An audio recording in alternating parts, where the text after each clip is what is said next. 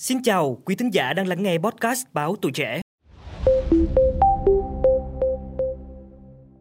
Thưa quý vị, xung quanh vụ 4 tiếp viên Vietnam Airlines sách tay ma túy đang rầm rộ trong những ngày qua, đã có nhiều câu hỏi đặt ra về việc hành lý của phi hành đoàn được quy định như thế nào.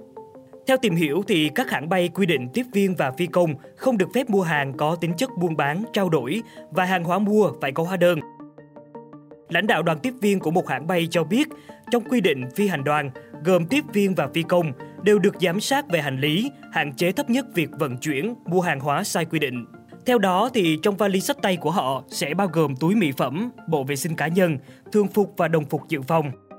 Bay ở chặng ngắn thì vali 7 kg, còn bay đường dài như châu Âu, Úc có thời gian lưu trú dài ngày thì sẽ gồm một vali 7 kg và một vali ký gửi từ 20 đến 27 kg tùy theo mùa. Nếu hàng hóa tiếp viên sách tay về trong định lượng cho phép và có đầy đủ hóa đơn chứng minh nguồn gốc xuất xứ thì sẽ không có vấn đề gì xảy ra. Ngoài ra thì việc mang tiền cũng được giám sát chặt chẽ nhằm tránh trường hợp rửa tiền ra nước ngoài. Hãng bay quy định chỉ cho phép mang tối đa là 500 đô la Mỹ tiền mặt, còn thẻ tín dụng thì không có quy định cụ thể. Theo quy chế nội bộ thì 100% phi công và tiếp viên phải ký cam kết không buôn lậu, không tiếp tay cho buôn lậu. Nếu vi phạm sẽ bị xử lý nghiêm theo quy định pháp luật. Về vấn đề này thì luật sư Vũ Quang Đức, đoàn luật sư thành phố Hồ Chí Minh đã chia sẻ về nguyên tắc nghĩa vụ chứng minh tội phạm thuộc về cơ quan điều tra. Do đó, khi cơ quan điều tra chưa có đủ cơ sở cho rằng bốn tiếp viên này biết là ma túy nhưng vẫn nhận vận chuyển thì chưa đủ cơ sở để khởi tố bị can.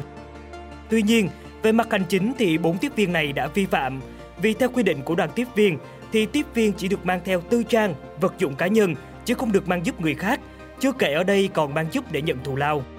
Theo luật sư Đức, trong trường hợp 4 tiếp viên nhận thức số hàng hóa này là kem đánh răng, thì cơ quan chức năng cũng cần xem xét giá trị hàng hóa mà các tiếp viên này mang qua biên giới có cấu thành tội buôn lậu hay vận chuyển trái phép hàng hóa tiền tệ qua biên giới hay không. Nếu giá trị hàng hóa dưới mức quy định của Bộ luật hình sự thì cơ quan chức năng có thể xử phạt hành chính theo Nghị định 96/2020, được sửa đổi bổ sung theo Nghị định 37/2022.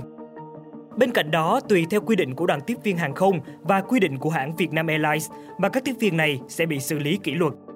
Theo Cục Hàng không Việt Nam, chiếu theo thông tư 46 của Bộ Giao thông Vận tải về kỷ luật lao động đặc thù với nhân viên hàng không, bốn tiếp viên trên sẽ không được làm việc tại bất kỳ doanh nghiệp nào hoạt động trong lĩnh vực hàng không dân dụng do hành vi lợi dụng vị trí làm việc để buôn lậu, vận chuyển trái phép người, tài sản, hàng hóa. Phía Vietnam Airlines cho biết hiện tại các tiếp viên trên vẫn đang bị đình chỉ công việc, các hình thức kỷ luật đang được xem xét. Cảm ơn quý thính giả đã lắng nghe số podcast ngày hôm nay. Đừng quên theo dõi để tiếp tục đồng hành cùng podcast Báo Tuổi Trẻ trong những tập phát sóng lần sau. Xin chào tạm biệt và hẹn gặp lại!